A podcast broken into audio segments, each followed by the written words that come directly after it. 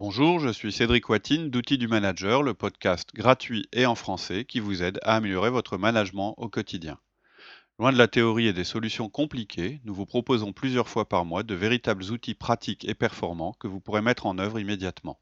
Vous pouvez nous retrouver sur notre site outildumanager.fr. Vous y trouverez des contenus à télécharger, de nouveaux podcasts et pourrez poser vos questions sur nos forums de discussion. Votre podcast d'aujourd'hui, Parler du pourquoi, première partie.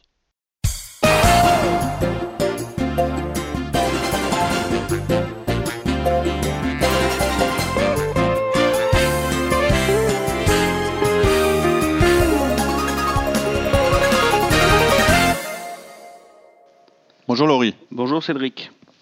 Cédric, euh, il y a des sujets en ce moment, on entend beaucoup parler de l'entreprise libérée. Ouais. Est-ce qu'on pourrait faire un petit, est-ce que tu pourrais nous faire un petit préambule et justement comment on pourrait euh, essayer de démarrer euh, Sur le l'entreprise libérée, Mhm. l'autonomie des gens, euh, Tout à fait. les services, on en entend souvent parler. Ah puis en comment plus, on peut démarrer quoi alors c'est un sujet qui me tient vraiment à cœur en plus. En fait, principalement, ça parle de l'autonomie dans l'entreprise. Et je pense qu'on aura pas mal de podcasts sur le sujet euh, parce que ça concerne bien entendu euh, le domaine du management et voir un petit peu ce qu'on a à dire, nous, outils du manager là-dessus. C'est un sujet d'actualité, hein, tu as raison, il y a beaucoup d'émissions euh, qui en traitent. Il y a eu un reportage récemment sur Arte qui a, suscité pas mal de commentaires. Et on a beaucoup d'articles sur le web euh, ou dans les forums de discussion. euh, Et il y a des groupes de pensée au niveau de, la France, mais aussi au niveau international, qui défendent cette notion d'entreprise libérée. Et comme tout nouveau mouvement, euh, eh ben, il est plus ou moins poussé, ou on pourrait dire plus ou moins excessif, je dirais. On, a des bouquins qui sortent actuellement, qui clament par exemple la, la fin du management, enfin la, la disparition du management intermédiaire. Euh, on entend parler de mo- modèles totalement transversal et totalement libres, euh, dans lesquels la hiérarchie disparaîtrait au profit d'une autre, euh, d'une autre forme d'autorité dans l'entreprise. Euh, on parle aussi de la fin du contrôle en partant du principe que le contrôle tue les idées, euh, la créativité, et surtout en, parlant, en partant du principe que parfois il vaut mieux laisser faire que de contrôler, parce que le coût du contrôle est supérieur au gain qu'il permet. Donc ça c'est une évidence, hein. Euh, parce que le danger du contrôle, qui s'est énormément développé euh, au cours des, des 50 euh, dernières années, c'est qu'on finit par tout réguler, tout gérer pour empêcher les 3% de personnes mal intentionnées de proliférer. Mais en faisant ça, on ennuie les 97%. C'est un système de- limitant quoi. C'est ça. Puis on ennuie 97% des personnes pour essayer de, de contrer euh, 3% des personnes qui seraient malhonnêtes. Euh, en sachant que ces 3%, justement, s'ils sont actifs de, enfin, si, si leur activité c'est d'être euh, euh, mal intentionnés ou néfastes à la structure, même si on met en place un contrôle, ils dépenseront Ils toute leur énergie pour le euh, contourner. le contourner. Donc le résultat en général, c'est que les gens euh, bah, qui sont bien intentionnés, qui sont quand même une très très large majorité, bah, ils sont, euh, ils sont, euh, Ils sont freinés. c'est eux qui sont embêtés. Et pire encore, à force de prendre des gens euh, pour des malhonnêtes, bah, on les rend malhonnêtes. C'est-à-dire qu'à force de les gérer comme s'ils étaient euh, mal intentionnés ou bêtes, bah, ils deviennent, ils s'adaptent. hein. donc Ils deviennent comme. en- Et d'ailleurs, il y a une citation de Goethe qu'on met souvent dans nos, euh, dans nos propositions quand on intervient en entreprise, qui dit euh, traitez un individu comme il est, il restera ce qu'il est. Traitez-le comme il doit et peut devenir, il deviendra ce qu'il doit et peut être. Ça veut aussi dire que si vous traitez vos collaborateurs comme des exécutants simples, bah, ils vont se transformer en exécutants Simple. simples. Voilà. Et euh, toute cette prise de conscience, je trouve que ça tombe assez bien parce qu'on est dans un monde qui demande de plus en plus de réactivité, et d'ailleurs plus de réactivité que de précision, plus de réactivité que de sécurité. Et euh, on est dans un environnement qui est de plus en plus incertain. C'est-à-dire qu'aujourd'hui, je pense que les entreprises qui vivent avant tout, qui visent avant tout euh, la précision absolue ou la sécurité absolue, elles risquent de se faire dépasser par celles qui vont plus vite en prenant des risques. En prenant des risques, tout à fait. On peut plus viser, comme dans le passé, ça c'est une vue de l'esprit, hein, euh, le risque zéro euh, en entreprise. On est obligé de travailler dans l'incertitude. On a euh, eu tout ce mouvement où on entendait c'est le plus rapide qui tue le gros, etc.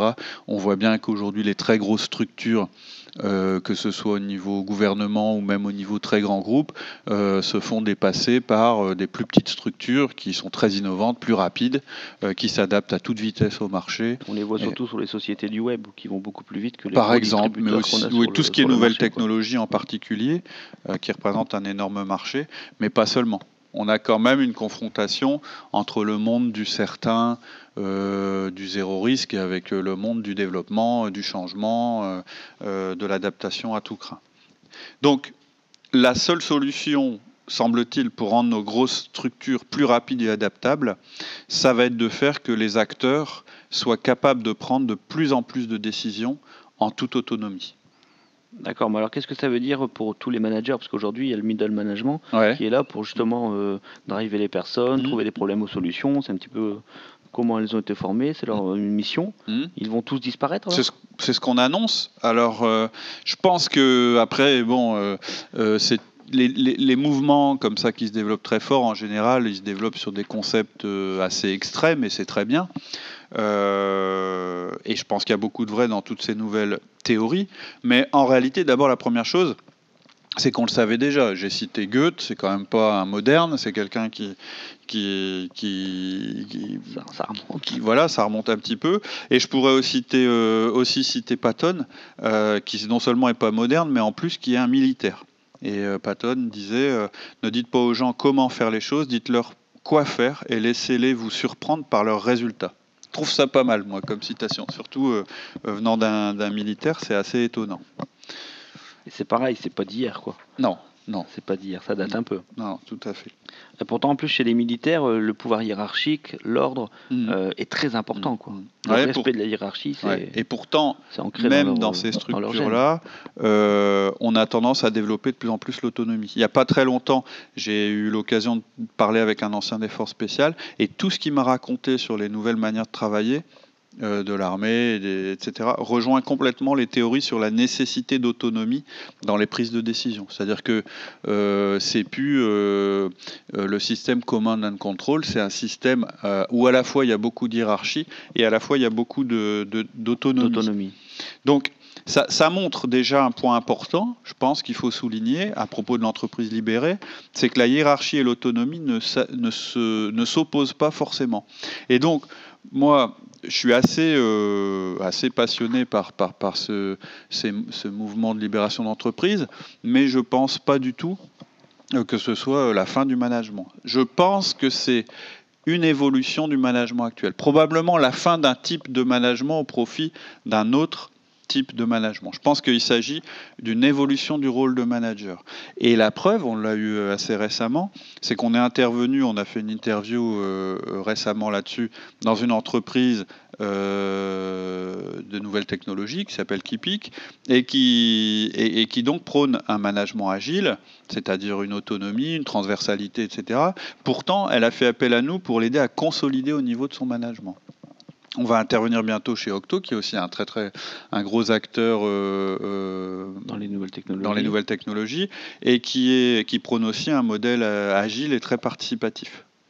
Alors là, ok, mais la majeure partie de nos auditeurs, ils ne mhm. sont pas forcément aujourd'hui dans des entreprises libérées où la volonté de la direction, justement, c'est l'autonomie. Absolument. Et tout, Alors, tout ouvert. Nous, notre objectif, euh, c'est pas de vous donner le mode d'emploi pour libérer votre entreprise. C'est pas le lieu chez Outils du Manager de faire ça. Moi, je suis absolument convaincu que la décision de libérer une entreprise, elle peut venir que d'en haut, de la direction générale, des actionnaires, etc. Euh, ensuite, j'ai aucune preuve que ce modèle fonctionne de manière universelle, quel que soit le contexte, quel que soit le marché, quel que soit l'historique, etc. Ce dont je suis certain, par contre, c'est qu'on a des choses à prendre en compte, à, des, choses. Ce modèle peut nous apporter des choses. Ce ne sont pas forcément des choses révolutionnaires, mais je pense que c'est assez impératif de les prendre en compte.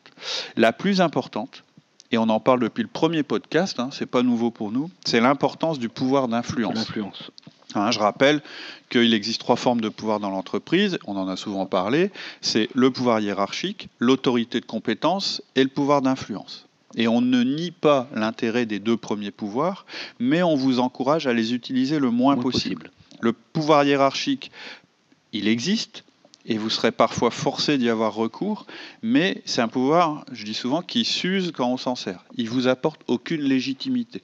Quand vous avez besoin d'utiliser votre pouvoir hiérarchique, un dernier recours. C'est parce que vous avez épuisé les recours du pouvoir d'influence ou éventuellement de l'autorité de compétence. Alors rapidement, pourquoi l'autorité de compétence en fait, aujourd'hui, dans l'entreprise, c'est quand même le pouvoir qui est le mieux accepté. C'est-à-dire, bah oui, c'est mieux que moi, donc c'est logique que je lui obéisse puisqu'il sait mieux que moi. Mais il est limitant. Il est limitant. Exactement. Ça veut dire qu'en fait, vous êtes en train de dire que le chef, c'est toujours celui qui a plus de compétences que les autres dans les domaines. Lui, il sait, donc c'est lui qui doit trancher à la rigueur ou... Euh, bah, oui, voilà. Et, quelque part, ça veut dire que vous, en tant que manager, vous allez limiter votre équipe. Alors qu'en fait, moi, ce que je vous conseille en recrutement, par exemple, c'est de recruter des gens qui sont meilleurs que vous. L'intérêt, c'est que l'équipe progresse. Et de si vous faites, des décisions. Voilà, si vous reposez toute votre autorité sur la compétence, vous allez limiter en fait la compétence. Et d'ailleurs, c'est ce dont on va parler euh, pendant le podcast. Hein. Aujourd'hui, le titre du podcast, c'est expliquer le pourquoi plutôt que le comment. C'est bien ça. Quand vous expliquez le comment à vos salariés, c'est-à-dire comment il faut faire pour obtenir le résultat, vous êtes en train de parler d'autorité de compétence. De compétence. C'est-à-dire que vous leur dites non, non, mais toi tu peux pas, tu peux pas déterminer on comment. un modèle, quoi. Voilà, c'est ça. Je vais t'expliquer comment on fait. Donc, on nie pas l'existence des deux premiers pouvoirs, hiérarchique et de compétence, mais euh, on est absolument convaincu que l'autorité et le pouvoir qui fonctionne le mieux et le plus durablement dans l'entreprise, c'est le pouvoir d'influence. C'est tout le sujet de notre podcast d'aujourd'hui. D'accord. Donc, euh, le sujet d'aujourd'hui, si je résume, c'est mm. l'autonomie. On va parler d'autonomie, une partie de ce sujet. En fait, aujourd'hui, on va vous conseiller de parler à vos collaborateurs du pourquoi plutôt que du comment. Donc, on n'est pas en train de vous dire que vous allez casser complètement le modèle existant, mais on est en train de vous dire que peut-être il serait intéressant que vous injectiez dans votre management un petit peu d'ingrédients de ce qui fait réussir. du pourquoi. Voilà, de ce qui fait réussir les entreprises libérées et euh, qui augmente la réactivité et la rapidité euh, de prise de décision dans votre équipe. Donc, ça veut dire quoi alors, le pourquoi plutôt que le comment? Qu'est-ce que ça veut dire? Ça veut dire que, votre que notre attitude en général, ça va être d'expliquer à nos collaborateurs comment ils doivent faire les choses. Ça, c'est. Alors, pour un tas de raisons, c'est comme ça qu'on voit le management quand on débute. Euh, c'est peut-être parce qu'on nous a éduqués comme ça à l'école et on veut qu'ils fassent bien les choses. Et faire bien les choses, pour nous, bah, ça veut dire faire les choses comme nous, on a appris à les faire ou comme nous, on les ferait. Ouais, ça paraît logique, mmh. mais bon, euh, je suis le chef, mmh. je sais ce qu'il faut faire, mmh. généralement, et donc je dis ce qu'il y a à faire. Et comme ça, bah, au moins, on réduit les incertitudes et au moins, on les, rend efficaces. Voilà. Donc, c'est le raisonnement euh, de base, traditionnel. C'est qu'on se dit, bah, si je leur dis dans le détail comment il faut faire, ils ne peuvent pas se tromper. Donc, je réduis l'incertitude. L'incertitude, et je les rends efficaces. Ils vont aller directement au but, normalement. Normalement, oui. Mais en fait, quand vous faites ça, en réalité, c'est vous, vous, euh, vous réduisez votre incertitude à vous. C'est-à-dire que vous vous dites, au moins je sais ce qu'ils font, au moment où ils font, et le moindre écart, je peux le détecter tout de suite parce qu'ils sont censés euh, faire ceci, et s'ils font cela, bah, ça veut dire qu'ils font pas comme j'ai dit. Donc pour vous, ça, ça, facilite, vous avez l'impression que ça facilite les choses. Et euh, euh, le problème, c'est qu'en réalité, lorsque vous indiquer à vos collaborateurs ce qu'il faut faire sans donner aucun contexte et aucune indication sur le pourquoi, vous les faites travailler dans l'incertitude. Vous, vous avez l'impression de réduire votre incertitude, puisque vous, le pourquoi, vous le, vous le connaissez, le pourquoi des choses. Donc, en donnant le comment à vos collaborateurs, non seulement vous maîtrisez le pourquoi, mais aussi le comment. Or, les managers efficaces, c'est pas comme ça qu'ils fonctionnent. Ils expliquent toujours leurs intentions pour aider leurs collaborateurs à comprendre le pourquoi de leur travail. Ah, peut-être, mais alors euh, souvent, leur expliquer directement comment il faut faire, mhm. euh, ça permet quand même d'aller beaucoup plus vite. C'est ce qu'on pense. Et d'ailleurs, je ne dis pas qu'il faut complètement éliminer le comment de la manière dont vous allez expliquer le travail aux collaborateurs. Mais en réalité, sans le pourquoi, c'est pas efficace. Parler du pourquoi, en fait, on va voir que ça va permettre d'accélérer les résultats. Un mauvais manager va parler du comment au lieu de parler du pourquoi. Et paradoxalement, le fait de ne parler que du comment, ça va rendre le comment moins efficace. D'accord. Mais alors, euh, quels sont les points importants? Alors, moi, ce que je vous propose, c'est euh, de, qu'on, on va faire deux parties principales. La première, je vous propose de passer en revue les raisons principales pour lesquelles il faut parler du pourquoi plutôt que du comment. Et ensuite, je vous donnerai des pistes pour démarrer cette démarche avec vos équipes. Donc, première partie, pourquoi on va parler du pourquoi plutôt que du comment.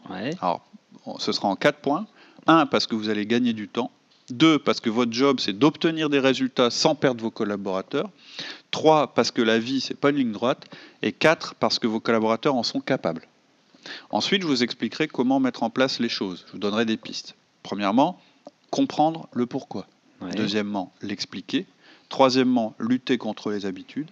Quatrièmement, en respectant vos collaborateurs. Cinquièmement, être graduel. Et sixièmement, le plus important, accepter les erreurs. D'accord. C'est tout pour aujourd'hui. En attendant le prochain épisode, je vous propose de nous retrouver sur notre site outildumanager.fr. Vous y trouverez notre forum où vous pourrez échanger et poser vos questions, tous nos contenus écrits et nos offres d'intervention en entreprise et en école, ainsi que nos conférences. Je vous dis à très bientôt sur notre site outildumanager.fr. Bye.